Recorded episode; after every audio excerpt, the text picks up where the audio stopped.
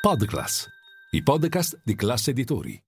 I tori si ripresentano a Wall Street, quella di oggi, mercoledì 21 di dicembre, la seconda giornata consecutiva in rialzo, la migliore di dicembre. Linea mercati. In anteprima, con la redazione di Class CNBC, le notizie che muovono le borse internazionali.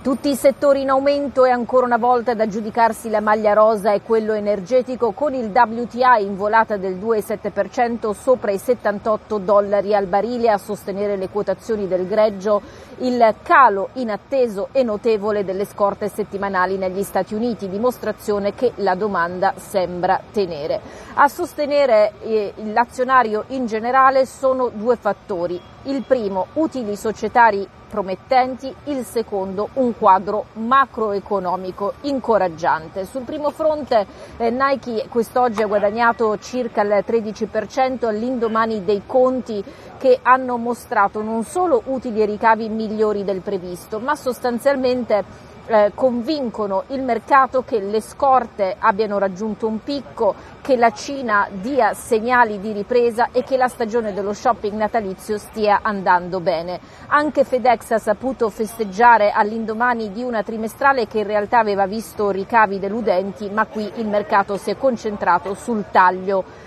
eh, delle, dei costi. Quanto invece al quadro macroeconomico, la fiducia dei consumatori per dicembre calcolata dal Conference Board ha raggiunto i massimi di aprile e anche questo eh, fa, fa, fa, sperare dal momento che eh, l'economia statunitense si basa per il 70% proprio dai consumatori.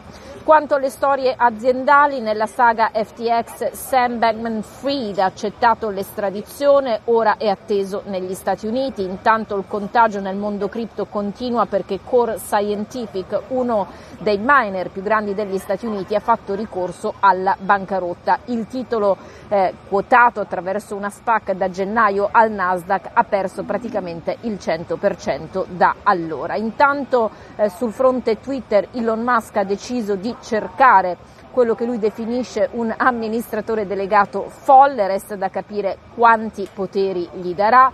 Tesla oggi rimbalza minimamente ma marcia verso l'anno peggiore di sempre, tanto che in borsa vale meno di Exxon per la prima volta da due anni quanto invece al fronte politico alla Casa Bianca è arrivato il presidente ucraino Zelensky, si tratta per lui del primo viaggio all'estero da quando il 24 febbraio scorso iniziò l'invasione russa del suo paese e lui porta a casa il sistema eh, missilistico antiaereo più sofisticato degli Stati Uniti, il Patriot. Nella notte italiana discorso in presenza al Congresso.